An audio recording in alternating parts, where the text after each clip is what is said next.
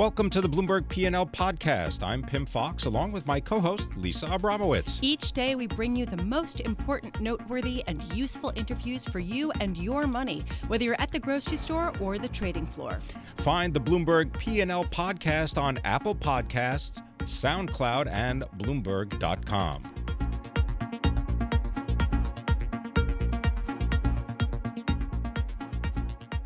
time now to uh, learn a little bit more about free cash flow, value investing, and artificial intelligence. We have David Pearl. He is the co chief investment officer of Epoch Investment Partners, helping to manage more than $47 billion in a variety of uh, funds. And uh, I believe also, well, first, David, thanks very much for coming into the oh, studio. Oh, thanks for having um, us. I just should mention overall, uh, TD Bank, I think, is the big parent company. Is that correct? Yes. Okay, just so we set that stage. I, I want you to uh, offer this idea uh, and analyze it for us that free cash flow is a very important metric, a very important bit of information that may not be reflected necessarily in the earnings of a company. And I'm wondering if you could explain why that would be so and why that is attractive. Right.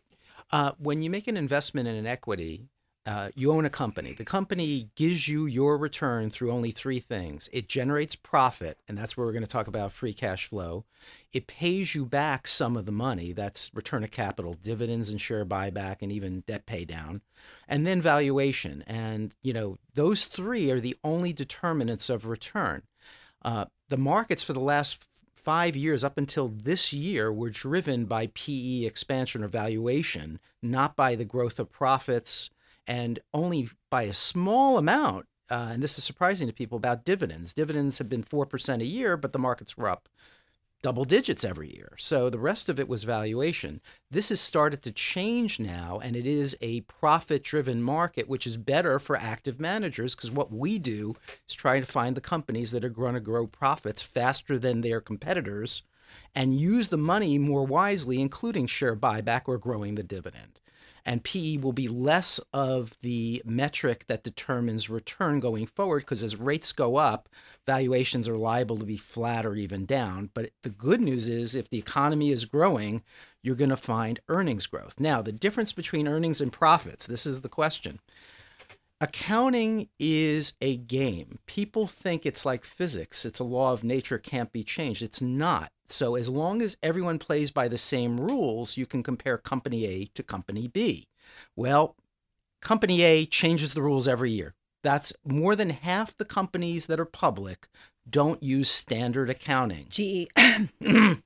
uh, and many, many, many more. Uh, and what they do is call it pro forma earnings, adjusted earnings. We call it earnings before expenses because they throw out anything they feel like, and they change it every year. You can't compare even their own history anymore. Whereas cash, much harder to manipulate. You can sort of do it, but it's much harder. Oh. And if you've ever worked in a company as a treasurer or bookkeeper, companies run on cash. That's how you pay everyone's salary, pay the rent, build a factory once a quarter they translate from cash to this game of accounting and earnings so companies say we're going to do a dollar and everyone's happy if they do a dollar five and they don't care how it happened Okay, so so cash is the dependable metric to look at on balance yeah. sheets. I want to get to the point that you made saying that active management will be increasingly really relevant going forward. Not everybody right agrees with right. you. Uh, certainly, investors have been voting with their money and pouring into index funds. David Einhorn, uh, who is the uh, founder of Greenlight Capital, said earlier this year value investing may be dead, and Amazon and Tesla yeah. killed it. Uh, meanwhile, you have, for example, mainstay Epoch uh, Global Equity Yield Fund, which is a fund that is co-managed by your uh, your firm, and it has an expense ratio of uh, you know 0.86 percent, which is a pretty significant one. And how I mean, are, are investors buying what you're saying? Yeah. Uh, again, during the period of quantitative easing over the last five years, returns were driven by valuation. And that is hard for most active managers because what we're trying to do is find a company that's going to grow faster, grow earnings faster, be at a discounted valuation. And what was happening is the whole boat, the tide was lifting all the boats. And index funds were actually making it worse because they, they're market cap weighted. So they're buying the largest stocks, which looked more and more overvalued. And the last thing that happened, the perfect storm, was that when you bring rates to zero, people who would have kept their money in the bank or in bonds were forced to buy equities, and they only wanted equities that acted like bonds that paid big dividends, which happened to be the largest ones. So managers who are looking for the better stocks were under owning the biggest names, which kept getting bigger and bigger. Now, what's changed is rates are beginning to go up. That is putting a crimp on PE expansion. Correlations, if you look at the market this year, correlations have really widened, meaning that, you know, the difference between a good stock and a bad stock is a big difference. Stock picking can work this year, and actually active managers are beginning to outperform this year. This has been clearly a better year, and I would have used the word frustrating over the last few years because stocks that I thought were overvalued take a utility or you know it has a 4% dividend but can't really beat anyone's number. It's regulated went to all-time highs. And they were trading at a huge premium to a market that had gone from 12 times earnings to 19 utilities were at 25 yeah. So so it was a terrible environment for stock picking. We're finally moving to one where your return is going to be determined by earnings or in our case free cash flow yeah. and the return of capital David Pearl, thank you so much for joining us. David Pearl, co chief investment officer of Epoch Investment Partners, which oversees $47.2 billion.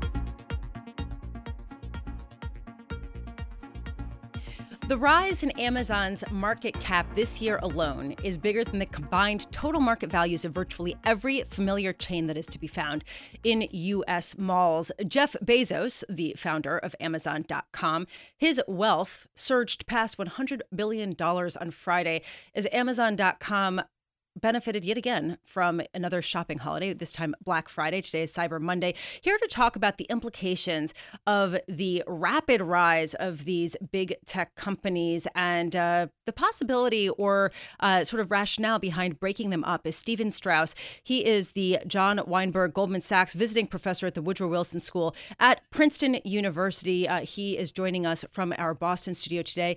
Uh, Steven, thank you so much for joining us. I, I just want to get, first of all, your take. Do you think that there is a sufficient rationale for breaking up companies like Amazon.com?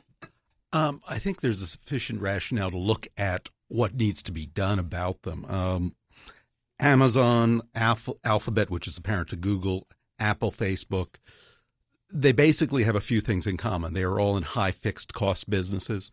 If you want to go after, you know, Facebook or Google, you're literally talking about spending billions. Um, I think uh, when Microsoft wanted to enter search, it was a $5 billion fixed cost investment up front.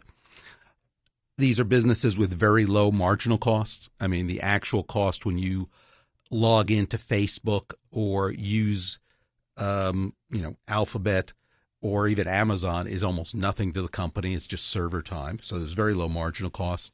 And there's network effects. Um, you know, you want to be part of a community, you want to share on Facebook uh, because that's where other people are sharing. And all of these companies have, to varying degrees, those three characteristics. And those are the classic recipe for a monopoly or an oligopoly. And it's not just their size and profitability, I mean, Google has about around a 70% share of the search market. Um, Amazon, 50% of the incremental sales growth each year in online sales goes to Amazon.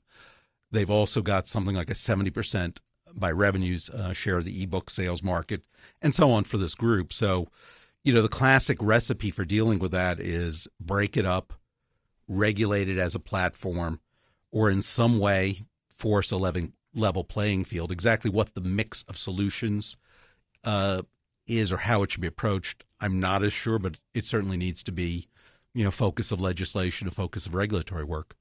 Professor Strauss, I'm just going to throw a couple of legal uh, uh, statutes at you: the Interstate Commerce Act, the Sherman Antitrust Act, the uh, Clayton Antitrust Act, Robinson Patman, Celler Kefauver. We have a lot of laws uh, that deal with antitrust situations, and I'm wondering, do you believe that the laws as they exist uh, offer the government the power and authority to do whatever it is you might suggest or uh, alleviate the situation, or is it something in the legal framework that needs to be changed? Um, I, am almost well. First, among my, I have a number of different qualifications and degrees, but how, but however, but you're not, not a lawyer, attorney, right? okay. Let me just give you more of a you know a public policy person's perspective. There's probably going to be a need for new legislation, or at least new ways of thinking about this the current classic view of antitrust in the U.S. is so long as, sort of in the short to intermediate term, the consumer is benefiting, the antitrust authorities don't really get involved. And since most of these services are offering things to the public for free or at very low prices, um, there isn't that much of an interest. Now, again, you get into the question of what is the public, who is benefiting. Uh, if you look at the media landscape, for example, there's a fairly strong argument that you know Facebook, Google, etc., ability to distribute news media and content online, um, that basically they're diverting advertising revenues that were used to be going to newspapers, used to be going to news media, to themselves. That's probably one avenue for an antitrust approach, saying you know this this other industry is being damaged. Uh, there's already been one successful case of litigation um, it was, I believe, Apple and Google had entered into a collusive agreement to try and depress wages in Silicon Valley, that they'd agreed not to poach each other. And they were challenged by that already on the Justice Department, by the Justice Department, had to settle. In Europe, Google has paid about $2.4 billion in an antitrust um, challenge. So there are certainly things you can do under the existing frameworks, but I wouldn't be surprised if new frameworks needed to be developed. Steven, have you any, had any conversations with uh, public policymakers about this um, issue? Yes, I mean I'm not I'm not completely sure I want to say who or, or what. Um, I mean, but I, yeah, I mean my, yes. my, my, point is, I, I, mean, is this something that policymakers are actively thinking about, or is this something that uh, people sort of nervously whisper to one another if they're invested in these companies and uh, sort of, you know, argue if they're investors in the brick and mortar companies? Uh, someplace in between would be my answer. I mean, one of the problems, I mean, we can go off on a whole different discussion about dysfunction in Congress, but one of the challenges you've currently got at this point, I would say, is a bit of overload in Washington D.C. and just getting people's bandwidth. Uh, well, sure, you're aware FCC has come out with, or is trying to come out with new rules doing away with net neutrality. You know, we could have a separate debate on whether that's a good idea or a bad idea, but that's absorbing a huge amount of bandwidth, uh, just in terms of people's ability to think about issues. You know, more generally, you've got uh, you know very substantial changes being proposed to the tax code. So, yes, this is on people's radar screens. I mean, certainly right. it's there, but you know, to the extent that you want to get anyone in Congress to think about it, you know, there are 27 other crises at the moment which are ahead of it. Right. Well, uh, what's the expression? The ur- uh, the urgent crowds out the important. well, I mean, I guess that the, the next question is: Is there a point of no return? I mean, is there some kind of urgency to this matter, or is it just sort of hanging out there as something to address at some point someday, maybe? Uh, I'm not a believer that much in the idea to get to points of no return. Um, I mean, the uh, and by the way, an interesting analog is sort of the late 70s and early 80s a number of factors came together. IBM was challenged as a monopoly uh, in the sale of mainframe computers. AT and T was broken up, and you know the AT and T monopoly had lasted, you know, quasi monopoly had lasted seventy or eighty years. Uh, so it may be a while before this hits, you know, the boiling point and people focus. Uh, may not, and I just flag that you know one of the advantages to breaking up these companies is it may stimulate a lot of entrepreneurship, a lot of opportunities. I mean, one of the issues at this point with, you know, Facebook or Google or, you know, Amazon is to the extent that you try to challenge them, if you're a tech entrepreneur, you run a real risk that if you don't sell out to them, uh, they're simply going to drive you out of business because you know they have enough money to undercut and over and outspend just about any competitor. Thanks very much for joining us. Steven Strauss is the uh, John Weinberg Goldman Sachs visiting professor at the Woodrow Wilson School of International Affairs and Public Policy at Princeton University.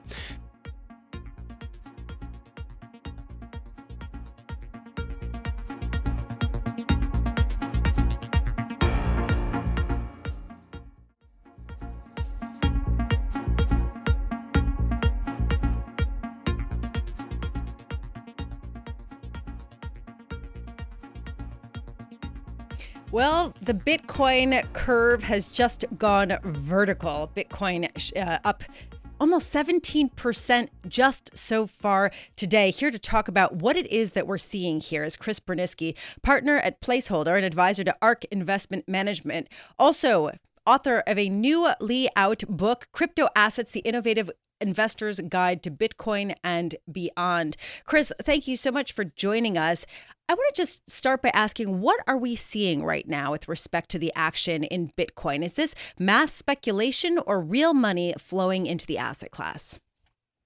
Well, we're definitely seeing a lot of activity. And I think to quantify that activity, it's best to look at uh, how much new fiat currency is flowing into the Bitcoin ecosystem versus how much is the network value, uh, which which many people think of as the market capitalization, is increasing. So we know over the last month, Bitcoin has appreciated roughly 60 billion in total value. So a month ago, it was at 100 billion, and today it's around 160 billion. Uh, so then we have to ask, well, how how much of that is is new dollars? And so if we look at Coinbase, one of the largest retail platforms where uh, people can buy new Bitcoin, they're adding roughly 125,000 new users a day. Uh, if you assume you know that's one fourth of the global totals, then we would have roughly 500,000 new Bitcoin users a day. And if we assume they buy roughly, say, 100,000 per new user, then over 30 days, that would suggest 15 billion new dollars have entered the Bitcoin ecosystem over the last uh, 30 days. And that doesn't even account for institutional. Uh, Chris, uh, uh, always good to, to speak with you. And I just want to reference your book, Crypto Assets: The Innovator, uh, Innovative uh, Investor's Guide to uh, Bitcoin and Beyond. Because if you look on Amazon, it says on the one hand it's temporarily out of stock. Yet, if you want the hardcover, it'll cost you twenty five. The Kindle version is fifteen. You can get a collectible version of the book for over a thousand dollars. My point being that you have all of these different suppliers offering a product at various prices. Is that similar to what Bitcoin could experience? Because if you don't have any central clearing, how do you know, or how does any buyer know that the person that just sold you the asset will buy it back for a similar price?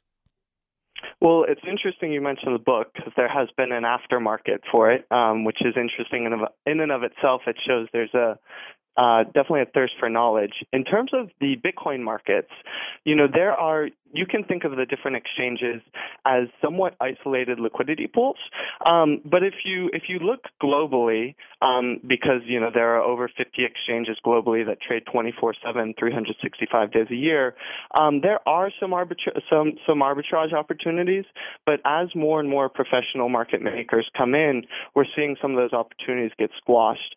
So I would I would think of it as um, still a somewhat immature market, but we're definitely seeing a tightening of the spreads across all the different exchanges. So, what could happen to sort of puncture this rally, considering the fact that so many people are calling it a massive bubble? I think that um, you know there's there's any number of things that could happen, um, and learning from from the past. You know, in late 2013, we we also had a, a similar ascent. That was the first time Bitcoin crossed thousand dollars. Um, following that ascent, there was a big hack uh, on an exchange called Mt. Gox, which had nothing to do with the underlying Bitcoin protocol. That wasn't compromised. It was just a poorly run exchange that was compromised. That threw people off. Um, at that time, there was also commentary from from China um, around Bitcoin not being a real currency with real meaning. In in 2017, you know, we've seen different scares. We've seen a few small hacks. We've seen China uh, come in with new commentary around its regulation and banning ICOs. And while that has temporarily dampened Bitcoin's ascent, it has uh, recovered, which shows stronger hands.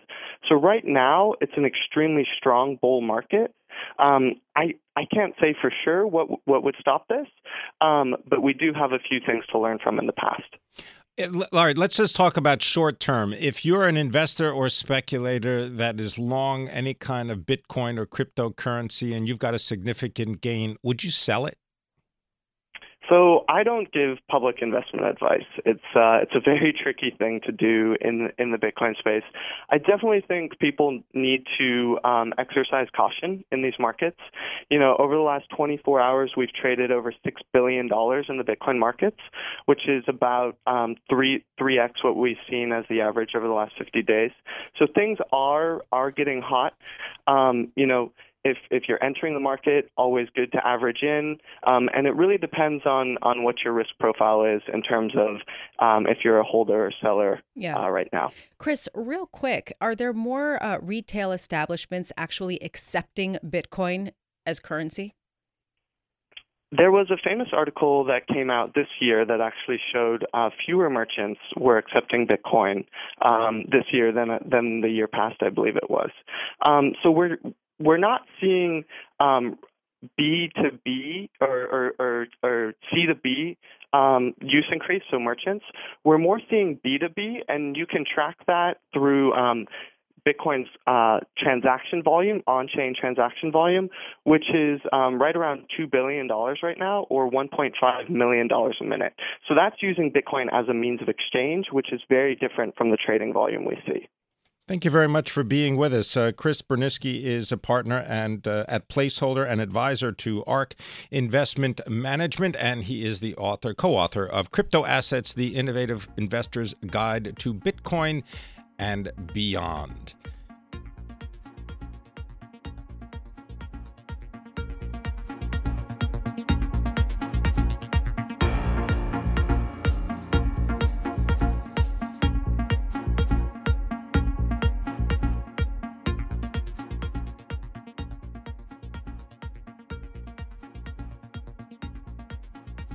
The shares of Time Incorporated, they are higher right now by a little bit more than 9% after a deal has been announced that uh, Meredith Corporation would like to buy Time Inc., along with the financial backing from the Koch brothers. Here to help us understand why this is taking place and the price implications is our media and entertainment guru, Porter Bibb of Mediatech Capital Partners. Porter, so uh, go ahead, answer your own question. How does Meredith justify a 46% premium for time? This is their, what is this? this is like the lucky charm, right? The third time is the prize. That's exactly right, and um, they they they think that they're going to be able to save nearly a half a billion dollars in operating expenses and overhead by combining Time Inc. with the, their existing publications. But the the key here is uh, twofold. One, the Koch brothers put a half a billion dollars into this deal. They're ostensibly not going to interfere with editorial. They're also not taking a board position on, on Meredith. However, no one has said uh, in the Koch camp that Koch, at some point, if Meredith can't make a go of, of Time Magazine or Fortune or any of the other key titles, that the Kochs won't be able to buy those from Meredith. Uh, the interesting thing that Meredith uh, is is, is uh, positing right now is the fact that they're the seventh largest digital publisher in the country, maybe maybe even in the world, uh, and that's the future of, of print. Even though there there are now 700 magazine publishing companies in the United States, almost uh, 80%, maybe maybe significantly more, is controlled by just four companies. It'll be Meredith, Hearst, Condé Nast, and American Media. And the value of, of pure print standalone magazines is plummeting. Time Inc., for example, lost $2 billion in revenue for the first nine months of this year. Uh, Meredith is hanging uh, a, a, lot better in terms of the print side, but they are really doing a good job on monetizing the digital assets. Yeah. Uh, Go ahead. Well, well Porter, I, I, guess that what uh, the the backdrop that you're painting of an industry in decline, which we know the magazine industry is, what would the Koch brothers' motivation be to get into this? I mean, obviously, there's been quite a bit of speculation that they uh, have political interests in controlling these magazines, although they've said that they won't necessarily exert editorial control. So, if that's not what they're doing, what are they trying to do? Well, one of the hidden assets of, of Time Inc. is uh, its database of uh, consumer information. They have tens, may, maybe even hundreds of millions of names and, and customer and consumer profiles uh, on on their database, and that really fits right into what the Kochs are doing in terms of their own uh, political uh, uh, persuasion in terms of, of media, analyzing and, and adding the Time Inc. customer base to their own existing database is a very, very valuable political asset, and no one at Meredith or Koch has said we're not going to touch the, the database. There, there are some other significant assets that I don't think uh, interest the Kochs, but the archives of, of Time Inc. are uh, very, very valuable. They, all of the, in, including magazines that they no longer publish, like Life magazine. Uh, they also have a very prosperous t- uh, conference business uh, with Fortune magazine and a huge consumer um, uh, aspect in the whole Sports Illustrated swimsuit uh, concept that they have turned into a very, very valuable franchise, and and it's mostly all digital these days. So, Porter, would uh, the archives, for example, they could even almost be a standalone business, such as a Shutterstock, right? A commercial Absolutely. digital image business. It, they the Time Inc. has one of the largest photo uh, files and archives uh, in the world, uh, go- going back uh, to 1923 when Henry Luce and Briton Hadden founded uh, Time magazine, and, and all of the fabulous pictures that they got from Life, from Sports Illustrated, and from Time, as well as their dozens of other magazines, create a very, very valuable digital asset. Okay, so is it possible to actually borrow or use that digital asset as collateral for even more borrowing and more money? Well, according to uh, statements that the Meredith management has said, they could not do this deal without Koch's money because no banks and, and, and no uh, private equity lending funds would would believe that uh, Meredith is going to be able to turn a profit in this deal and, and pay back any money. So the the the uh, funds that that Koch has provided, um, Koch actually made a statement this morning and said we're acting like a bank, and and technically they're they're lending a half a billion dollars to Meredith to make this deal happen. Interesting. Um, Meredith is right about the savings that they think uh, the combined entities will will generate. Yeah. Uh, they'll they'll save almost as much as the Kochs are investing in the deal. Porter Bibb, thank you so much for joining us. Porter Bibb, managing partner of Mediatech Capital Partners, also the first publisher of Rolling Stone magazine.